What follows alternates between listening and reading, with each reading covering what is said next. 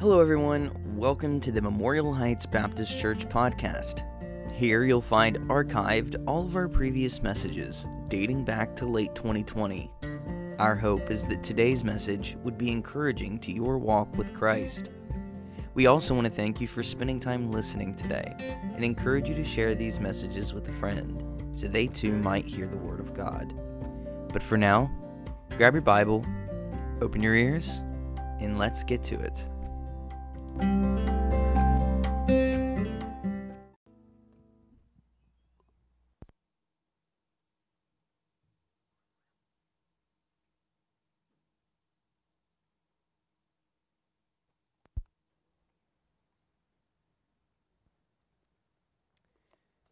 Pay no attention to the man behind the curtain.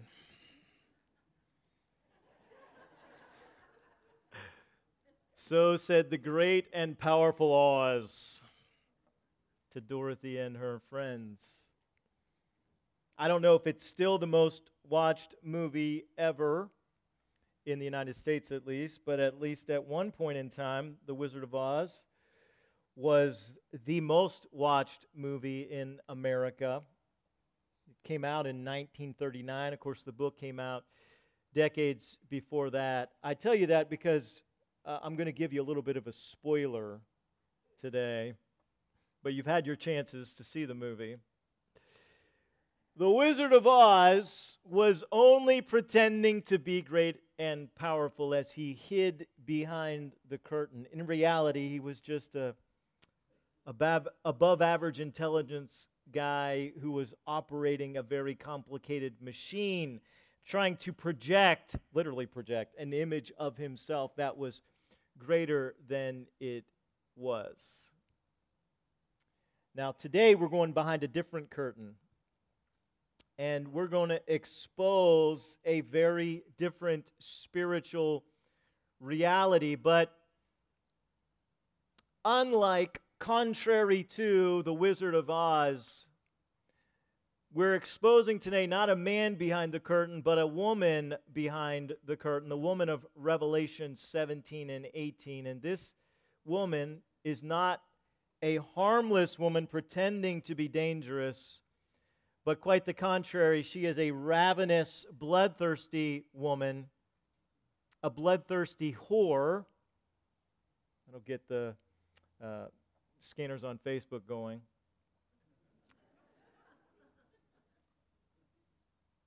A whore pretending to be pious. And so, as we go to Revelation 17 today, I want to stop, first of all, in chapter 1. Revelation 17 is where we're headed. Revelation 1 is where we're starting because I want to remind you what this book is all about. This book is a book of revelations. It is a book exposing what is future, and as we'll see today, a book exposing what is already at work.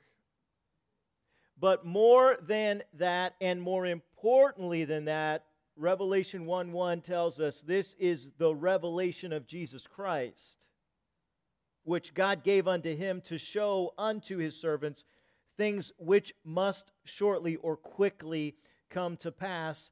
And he sent and signified it by his angel unto the servant John, who bear record of the word of God and of the testimony of Jesus and of all things that he saw.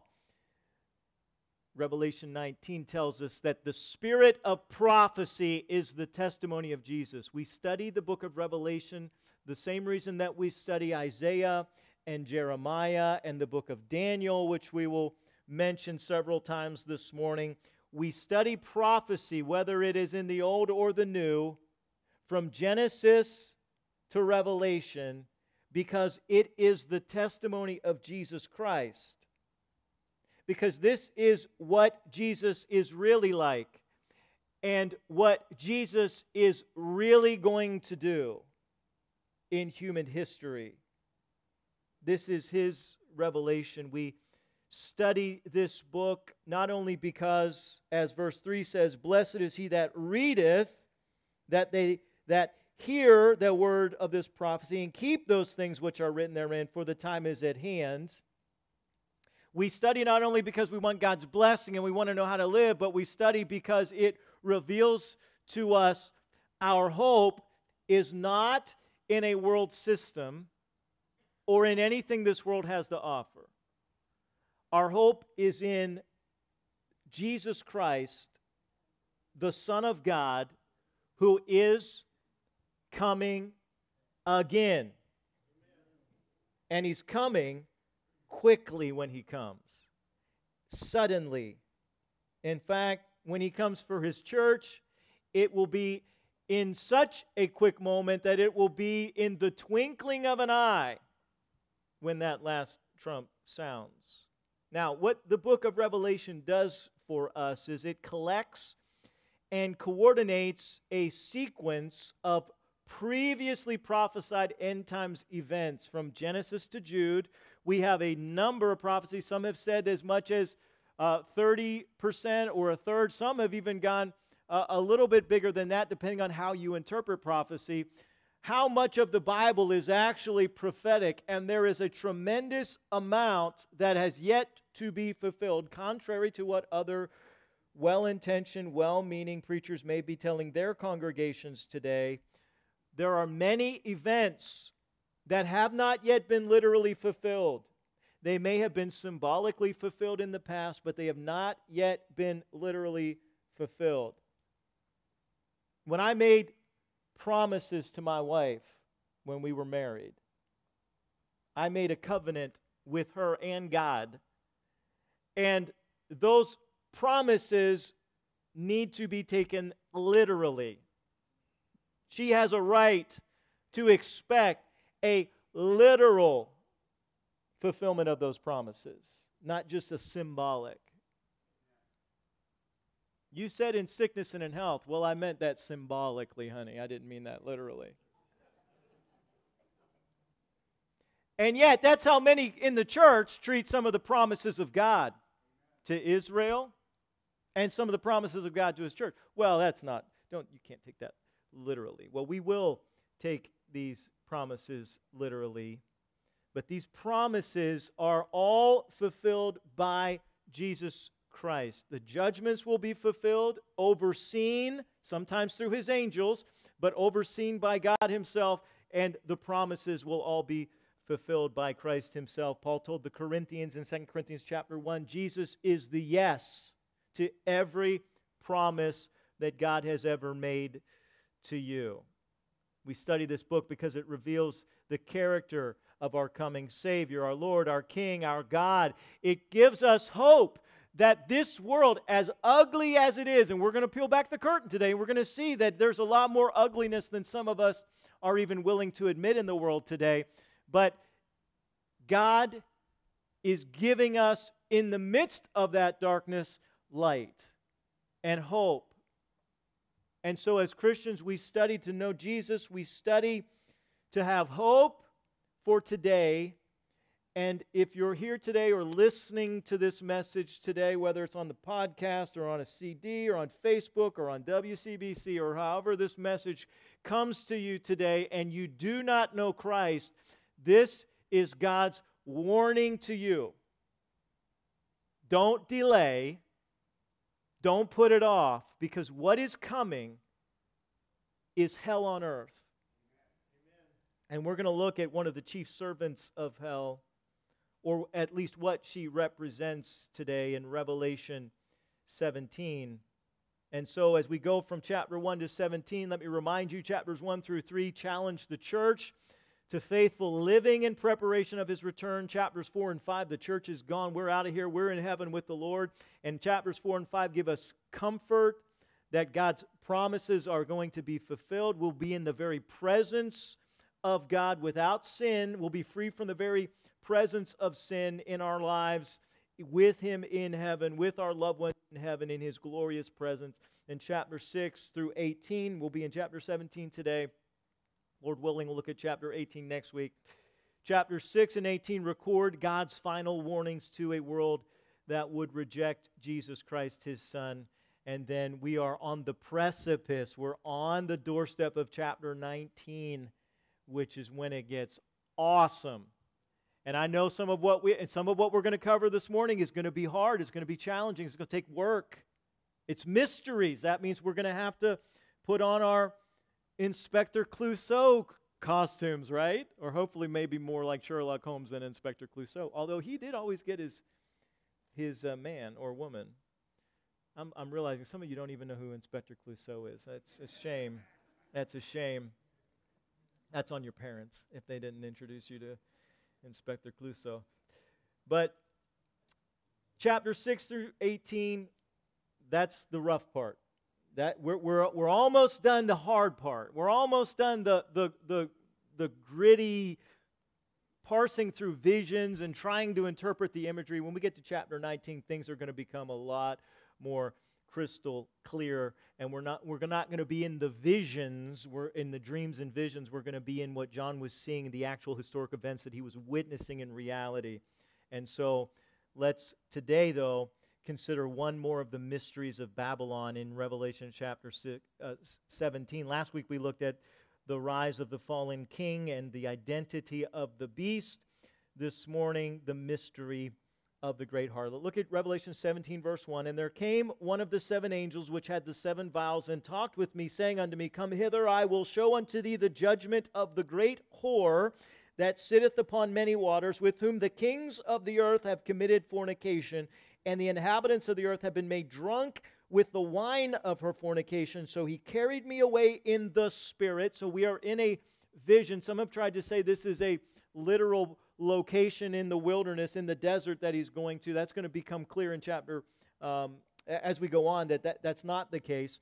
Uh, that this is a vision. He's in the spirit now, and he sees a vision of a woman sit upon a scarlet colored beast full of the names of blasphemy, having seven heads and ten horns. The woman was arrayed in purple and scarlet color and decked with gold and precious stones and pearls, having a golden cup in her hand, full of abominations and filthiness of her fornication. And upon her forehead was a name written Mystery. Babylon the Great, the mother of harlots and abominations of the earth. And I saw the woman drunken with the blood of the saints and with the blood of the martyrs of Jesus. And when I saw her, I wondered with great, again, the King James says admiration, but it really means amazement. It means that he was provoked in awe. He's not He's not uh, uh, amazed in a good sense. He's not admiring her in a good sense. He is shocked. The Greek word carries a sense that, it, that he is personally provoked by what he is seeing in this vision. And the angel, verse 7, said unto me, John, wherefore didst thou marvel? I will tell thee the mystery of the woman and of the beast that carrieth her, which hath the seven heads and ten horns. In other words, the angel says, Why is this a mystery? What is happening in your world, John, what is happening in your lifetime, John, why are you, as an apostle of Jesus Christ, so, so shocked at what is happening in the spirit realm behind the scenes? We're, we're going to look at something now that has been going on for not just 2,000 years, but thousands of years of human history. The angel said in verse 8, The beast that thou sawest was and is not, shall ascend out of the bottomless pit, go into perdition.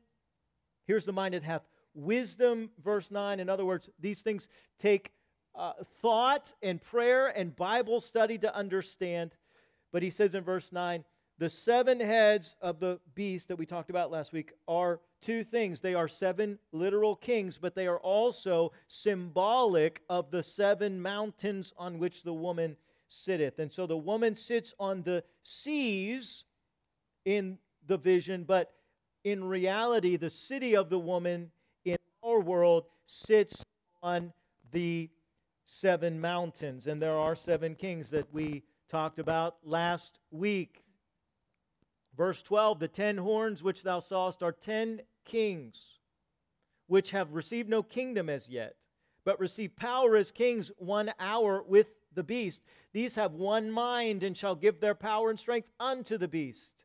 By the way, I need to correct something incorrect that I said not only last week, but I think I, I said it. I think I said during the entire study we did on the book of Daniel. And so I tell you often, don't take my word for it because I sometimes make mistakes. And I'm glad there weren't any amens. I was expecting some amens at that point. But I, and by the way, none of you corrected me on this, so shame on you. I mistakenly said that the, ten, that the Antichrist will rise out of the ten horns, that he is one of the first ten kings. He is not. Incorrect. Incorrect. I don't know how I missed this. But the Bible clearly and, and repeatedly says that the ten kings will rise first. He is not one of the ten, he is the eleventh. There will be a council of 10 kings, and he will be the 11th. Well, the council's only big enough for 10. Well, that's fine. He, even though he will start out as a small power, he will emerge and become greater, and he will take out three of the existing kings. So 10 minus 7, is, uh, 10 minus 3 is, I, oh, I gave you the answer. Man, that is. I helped, I helped you out there, Marty. 10 minus 3 is 7. You're welcome. Plus the Antichrist, 7 plus 1 is 8. Didn't we see that the uh, Antichrist is one of the seven, but also the eighth? So there is a double fulfillment of that prophecy. He will be one of the seven kings, but he will also be the eighth of the rulers as he removes three and he becomes part of this council of 10, well, those other three must get replaced too because now we have 10 kings and the beast, so we have another number 11. I don't know how many of you have studied the occult, but 11, along with 6, of course, 666 being the mark of the beast, 6 is the number of man. 11 is a number, uh, another number in the occult that has significance and ties specifically to the Antichrist. We see the number of 11 show up a number of times, even in the scriptures uh, concerning the Antichrist. I'll talk more about that here in just a moment. But the ten kings, along with the Antichrist, form the leaders of the world. And the ten horns which thou sawest upon the beast, these shall hate the whore, and shall make her desolate and naked, and shall eat her flesh, and burn her. We know kids in here this morning, right? And burn her with fire. For God hath put in their hearts to fulfill his will and to agree and give their kingdom unto the beast until the words of God shall be fulfilled. And the woman which thou sawest is that great city which reigneth over the kings of the earth. Now, we are going to scratch the surface and I hope whet your appetite to go deeper into this subject. There are a number of great resources um, and great speculation on this particular chapter. My job this morning is just to introduce you to some concepts here and to pull back the veil, the curtain, as much as I can in the time that we have left to show you what clues God has given to us concerning the mystery of this great harlot who has been operating for literally thousands of years and continues to operate alongside the beast system, not the same as the beast, not the same as his system, but to operate alongside it now for thousands of years. There is a focus on Babylon in the scriptures. Let me talk for a moment to you about the focus that God places on Babylon. The word appears 11 times in the New Testament. Again, one of the numbers connected to the Antichrist.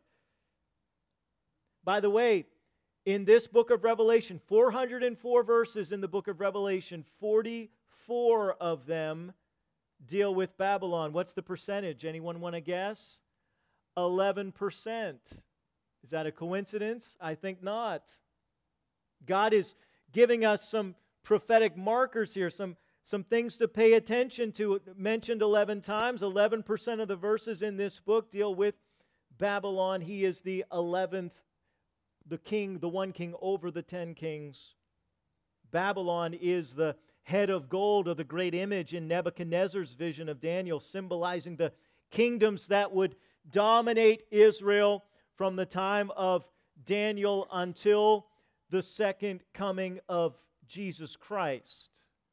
I have uh, taught extensively on Sunday nights on the book of Daniel. Those podcasts are available, CDs available if you put in a request.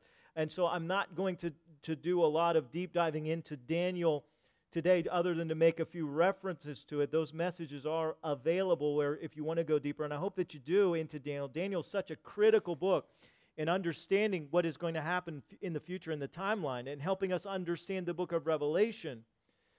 But Daniel tells us in Daniel chapter 7 that even though the kingdom of Babylon would be succeeded by the kingdom of the Medes and Persians, which would be succeeded by the kingdoms of the Greeks, which would be succeeded by the kingdom of Rome, which would be unlike any other kingdom because it would become divided. But then in the last days, it would be revived under 10 toes or under 10 kings. Daniel chapter 7 tells us that Babylon as a spiritual entity will not be destroyed until the destruction of the Antichrist. The spirit of Babylon will continue to operate. By the way, he says that about this, the same thing about the spirit of Greece, the spirit of the Medes and Persians, the spirit of Rome will continue to operate. Daniel chapter 7 says those four beasts will not be completely slain and dead forever until the second coming of Jesus Christ.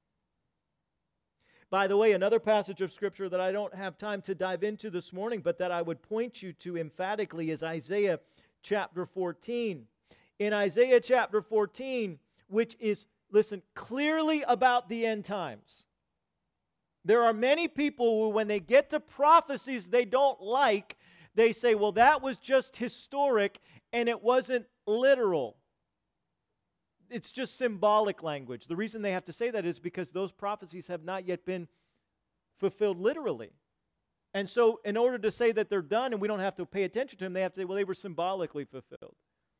No, the, Isaiah 14 has not been completely fulfilled yet. And it concerns the end times. And it identifies the Antichrist under two names. He, they, the Antichrist is called the King of Babylon and the Assyrian or Assur. The word can be translated either as the Assyrian or as a personal name. And last week we looked at Micah chapter 5, where we see the exact same thing Assur or the Assyrian connected with the second coming. And we are highlighted in Micah chapter 5, told, told to pay attention to the name Nimrod as well.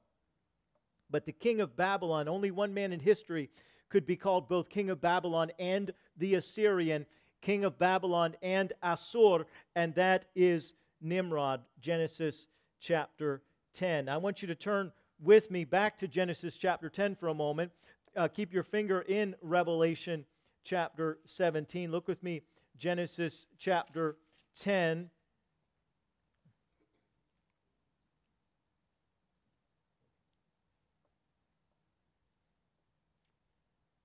And the sons of Cush, verse 7, Seba, Havilah, and Saba, Sabtah, and Raamah, and Sabtechah. And you'll notice a name is missing from that list. Verse 8, and Cush begot Nimrod.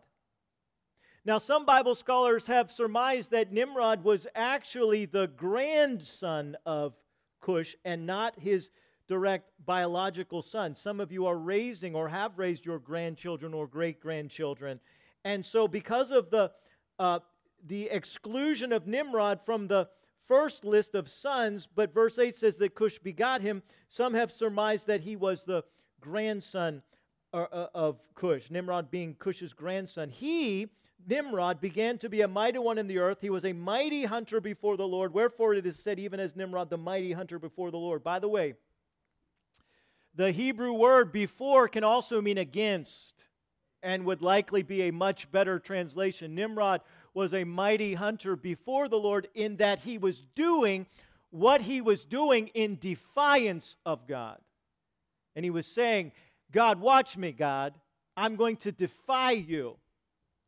How does he defy him? The beginning of his kingdom, verse 10, was Babel, which became Babylon, and Erech and Akkad and Calneh in the land of Shinar. Out of that land went forth Assur and builded Nineveh and the city Rehoboth and Calah. So Nimrod apparently is also known here as the Assyrian Assur. Now look at chapter 11 of Genesis. The whole earth, verse 1, was of one language, of one speech, and it came to pass as they journeyed from the east that they found a plain in the land of Shinar, and they dwelt there. And they said one to another, Go, let us make brick and burn them thoroughly. And they had brick for stone, and slime had they for mortar.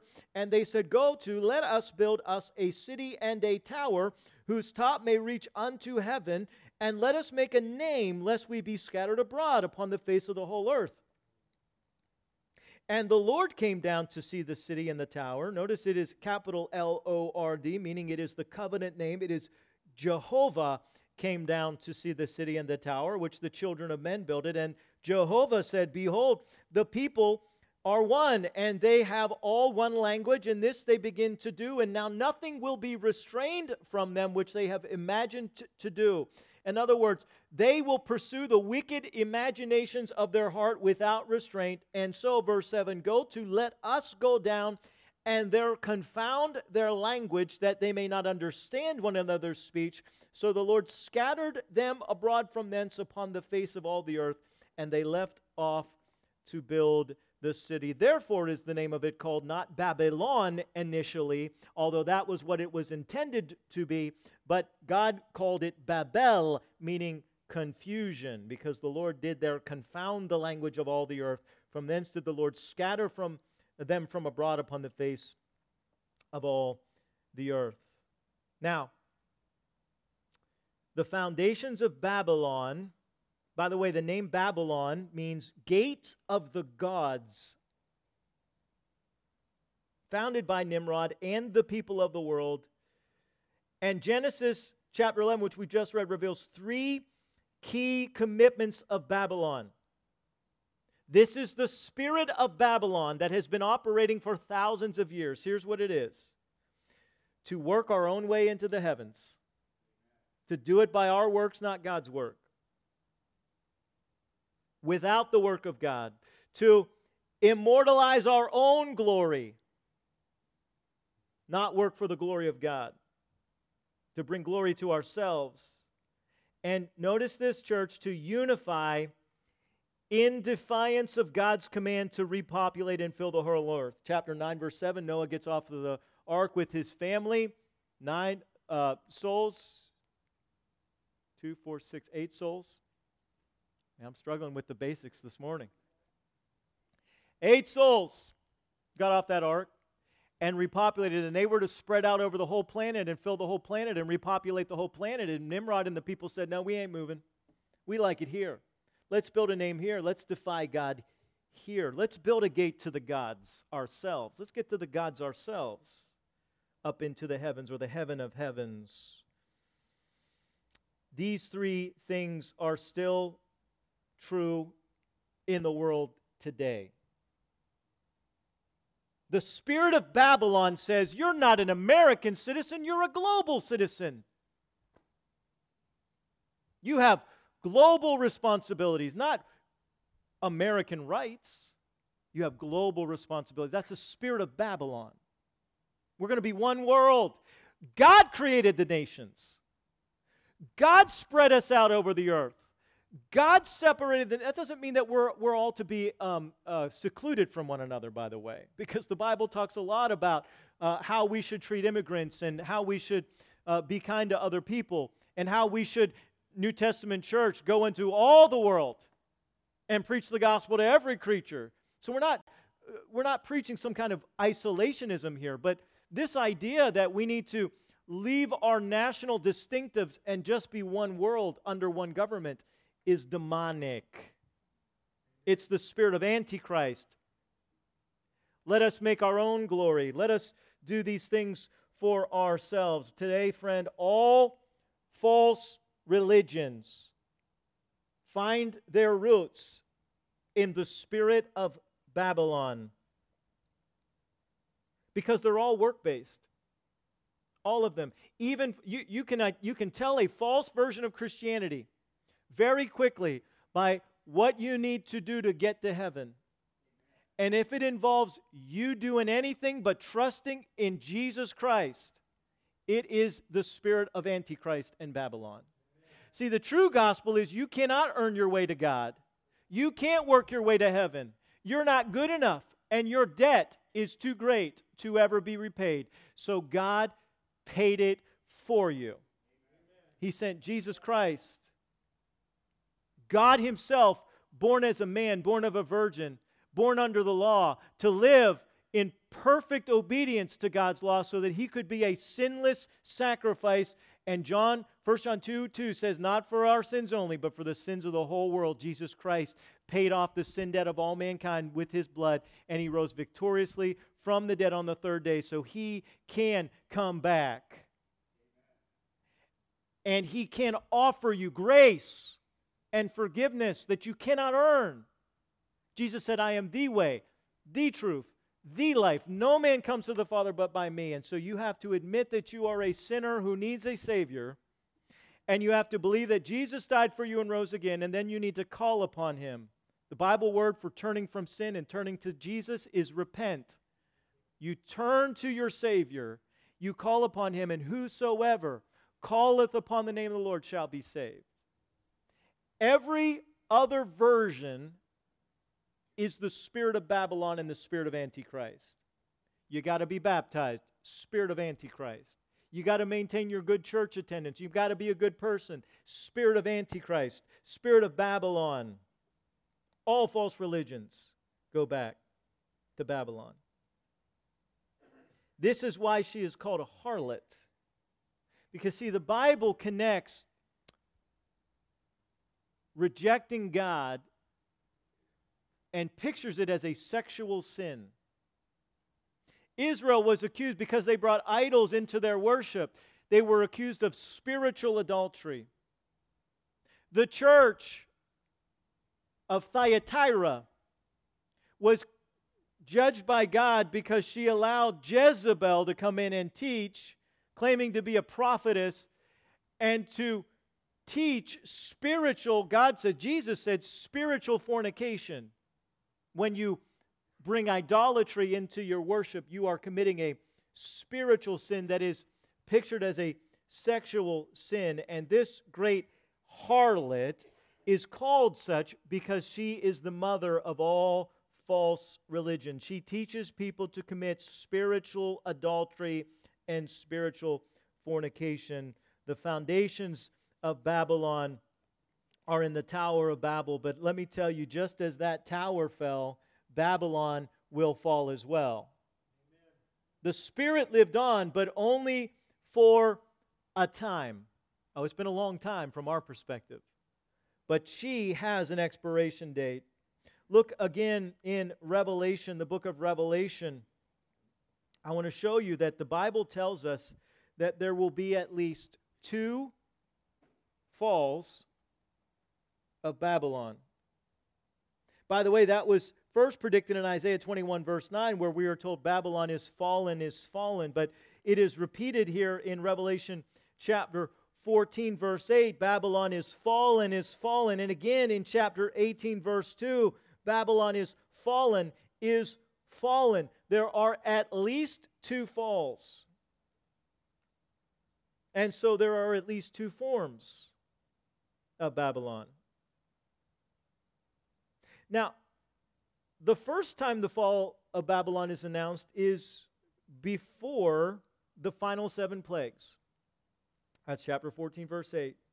Remember, we saw there were the uh, uh, seal judgments, there were the trumpet judgments, and then there's this pause around the midpoint of Daniel's 70th week.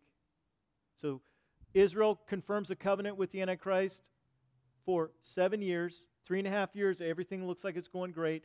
And then Antichrist breaks the covenant, declares himself to be God in the very temple of God, Second Thessalonians chapter 2, verse 7. The Spirit, that Spirit is already working, but there's a day coming when He is going to actually come into the temple of God, which will be rebuilt, declare himself to be God. He will kill the two witnesses, and we will be in the last half of the book. But we're also told at that midpoint of the tribulation that Babylon falls. There is a fall that is pronounced. That's what we just read about in chapter 17 when those 10 kings turn against Babylon and destroy Babylon in a single day. And then the Antichrist takes control of the world under those 10 kings. He's only got control of the whole world for three and a half years, folks. He's going to be active before that, but he's not one of the 10 kings. The ten kings will get the first three and a half years, and then the Antichrist gets the next three and a half years operating over the ten kings. Babylon falls, and then there are the seven final plagues that we read about, chapters 15 and 16. And what happens in the seventh and final plague? About three years, three and a half years later, right, right before the second coming, we're told that Babylon falls again. Well, wait a second. I thought Babylon fell. Well, there's two Babylons. Actually, there's five. Let me show you what they are. Five Babylons in Scripture. At least. Two falls, five Babylons. Number one, ancient Babylon. That's the Tower of Babel we talked about just a few minutes ago in Genesis chapter 11. That's, that was destroyed when God confused the languages and the tower was abandoned although it is said that for many years afterward, the uh, remains of the tower were visible. Number two, historic Babylon. That's where David was, or excuse me, Daniel and the th- three, uh, uh, Shadrach, Meshach, and Abednego, the three Hebrew friends, were carried off into captivity to the historic city of Babylon. That city was overthrown, captured by the Medes and the Persians in Daniel chapter 5. But, da- but Babylon is also an empire, we see in Daniel chapter 2. That's the kingdom of Babylon that was under Nebuchadnezzar, the head of gold. That kingdom was absorbed into or replaced by the kingdom of Medo Persia, uh, as prophesied in Daniel chapter 2, recorded in Daniel chapter 5. But again, Daniel chapter 7 says it won't, the kingdom, of the empire will be gone, but the spirit will remain. And that brings us, number four, to spiritual Babylon. That here in Revelation is called Mystery Babylon, Babylon the Great the ever evolving socio-economic, religious, and political system of rebellion and deception that is empowered by the beast himself and the spirit of Antichrist himself. Now, this was centered in Rome in the first century.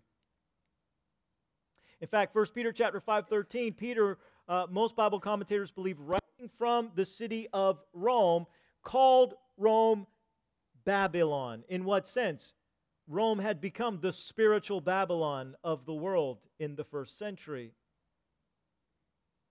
Babylon had already, Rome, as Babylon, had already martyred all of the apostles but John when John writes this. So when you see in chapter 17, verse 6, I saw the woman drunk with the blood of the saints and with the blood of the martyrs of Jesus, you understand, John's talking about his own brother's blood there. He's talking about Peter's blood. He's talking about the blood of his friends and family that had been slain by the spirit of Babylon present in the city of Rome. Daniel chapter 9 says that Jerusalem would be destroyed by the people of the Antichrist, the prince who is to come, the people of the Antichrist, the, the nation of Rome, the city of Rome, which destroyed the city of Jerusalem in fulfillment of prophecy, the temple in fulfillment of prophecy.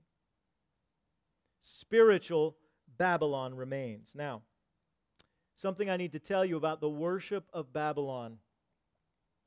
The worship of Babylon did not just center on Nimrod, it also centered on his wife, Queen Semiramis. Now, when Nimrod married, according, this is, of course, outside of Scripture, so this is history here. We're, we're not in dogma, we are in, we are in history, which is not perfect and has flaws, unlike the Word of God. But history claims that Queen Semiramis, when she married Nimrod, she already had a son named Tammuz, whom she claimed had been miraculously conceived. That he was a virgin born son she claimed. And she also claimed that Tammuz had been killed by a wild animal and had been dead for 40 days and then had raised from the dead. That she was the virgin mother of a virgin born and resurrected child. And so Semiramis was worshiped as the queen of heaven.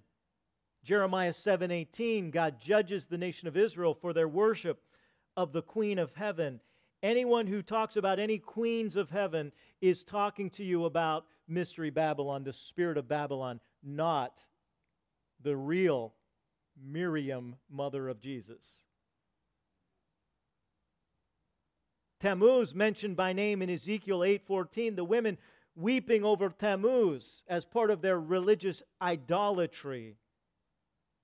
This blasphemy continued in Phoenicia with the worship of Ashtoreth and Baal, in Egypt with the worship of Isis and Osiris, in Greece with the worship of Aphrodite and Eros, and in Rome under the names Venus and Cupid. You're starting to understand why Israel was called Sodom and Egypt in chapter 11, verse 8. And also knowing that Israel was referred to as two other nations gives us a Bible reason for saying that the city of Babylon, the mystery of Babylon, is not the literal city of Babylon, which, by the way, was never built on seven hills. It was built on a plain wasn't even built on one hill. Then we see, as we'll look at something we'll look at next week, a nation called the daughter of Babylon. This is the nation that will either house or champion the Babylon system in the last days. And this appears, if we look at all of the scriptures, we'll look at, at some of them more closely next week. The daughter of Babylon appears to be what is destroyed in Revelation chapter 14 before the plagues. And the spiritual Babylon, the mystery Babylon, is what is destroyed at the end of those seven plagues. And so the Antichrist will rise to power in a nation very likely, or certainly will use the power of a nation the Bible describes as daughter of Babylon. Four different prophets talk about this nation. We'll talk about her next week. But then he will, with the kings, betray her and destroy her completely. And then himself will be destroyed about three and a half years later by Jesus Christ himself. Now, we'll talk about the features of Mystery Babylon in this nation next week.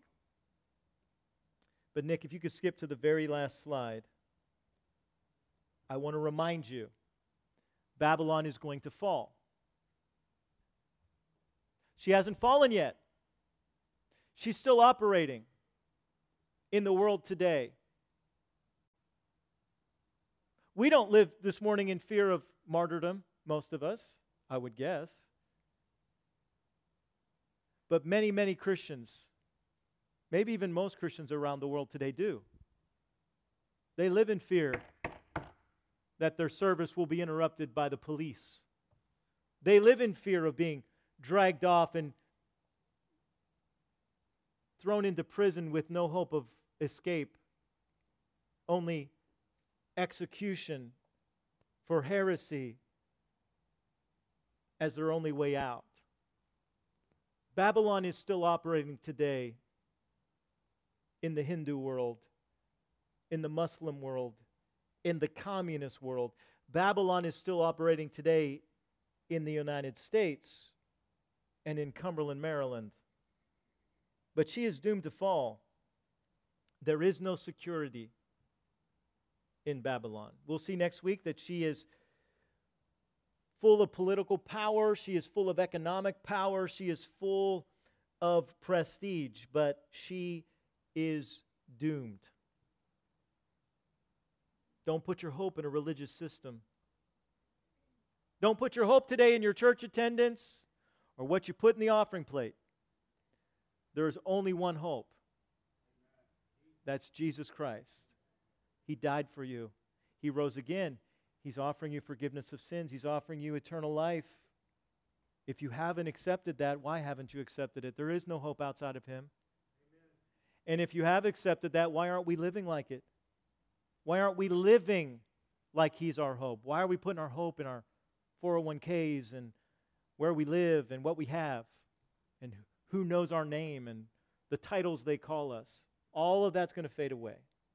Jesus Christ is forever. Would you stand as we close in a word of prayer? Father, we thank you for God pulling back the curtain and revealing to us this wicked woman who is so operative in the world today, preaching one world, preaching unity of man, but unity without you, unity of mankind, but unity without the King of Kings. Father, we pray that our hope is truly in your Son, Jesus Christ, our Savior and our Lord and the coming King. And Father, if there's somebody here today who does not know you, God, I pray that they would be woken up today to the spiritual reality of their need for Jesus Christ. And this would be the day when they would place their faith and trust in Jesus alone for the forgiveness of their sins. We ask this in Jesus' name. Amen. Would you sing this hymn with me? The altar is open if you have a need. If you need to come pray, if you need to come pray with one of our deacons or deacons' wives, the altar is open. Now is the time to respond. Let's sing together. I am thine, O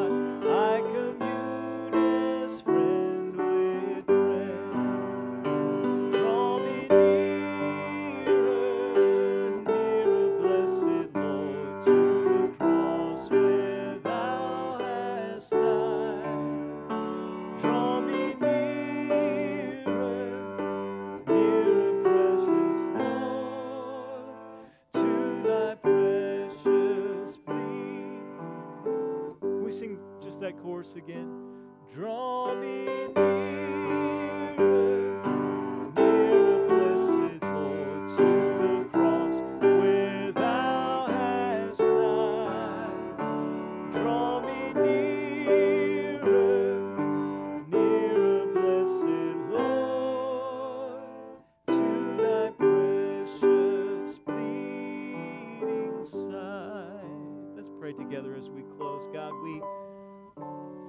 how you are moving and how you are working, God. And God, we know that you are full of grace, that you are not slack concerning your promises, but are long suffering, God, not willing that any should perish, but that all should come to repentance. God, we thank you for your mercy, for your grace. We thank you for how you're moving here this morning, God, and God, these requests that are being lifted up right now, God, we ask your blessing on each one.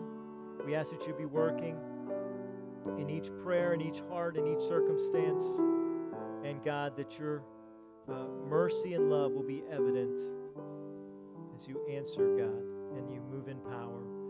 Father, may we be more discerning about the world that we live in. May we remember, God, that we wrestle not with flesh and blood, but we do wrestle, God, as a church, as Christian families, with principalities and powers, with the rulers of the darkness of this world, with spiritual wickedness in high places. But, God, that you are victorious over all of them.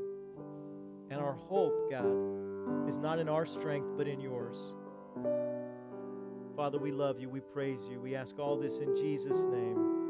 Amen. God bless you again. Remember, no service tonight. I hope that you have a great Labor Day weekend.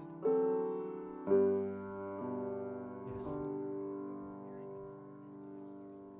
Yes. Gary. Okay. Yeah. Amen. That's all for today. I hope this has made a positive impact in your relationship with Jesus. If you've never accepted Christ as your Savior and you'd like to know how, give one of our pastors a call at 301 724 5876. We would love nothing more than to share the good news with you.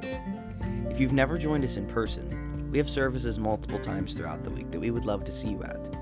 They are Sunday morning Bible study at 9:15 a.m., Sunday morning service at 10:30 a.m., Sunday evening service at 6:30 p.m. and Wednesdays at 6:30 p.m. We also have opportunities for our students to gather.